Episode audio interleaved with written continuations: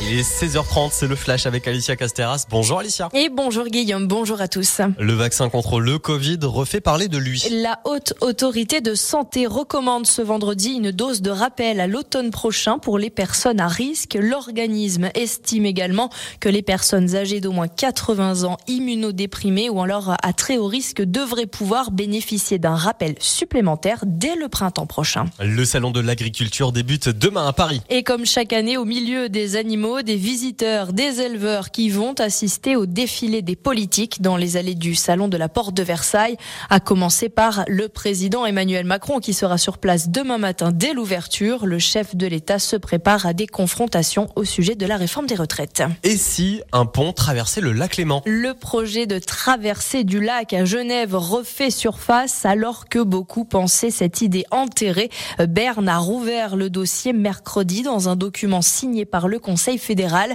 dans le cadre des décisions prises par l'Office fédéral des routes, l'OFROU.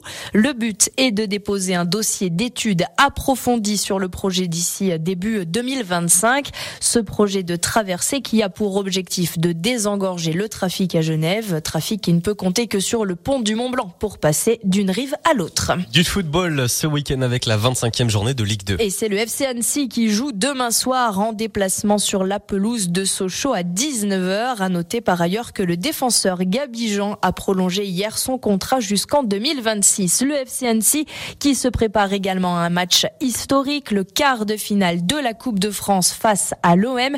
Et nos invités pour en parler seront donc justement deux joueurs du FC Annecy. Ce sera lundi matin de 9h à 9h30 pour parler ensemble de ce rendez-vous historique puisque les Reds vont se déplacer au stade Vélodrome de Marseille mercredi 1er mars à 21h.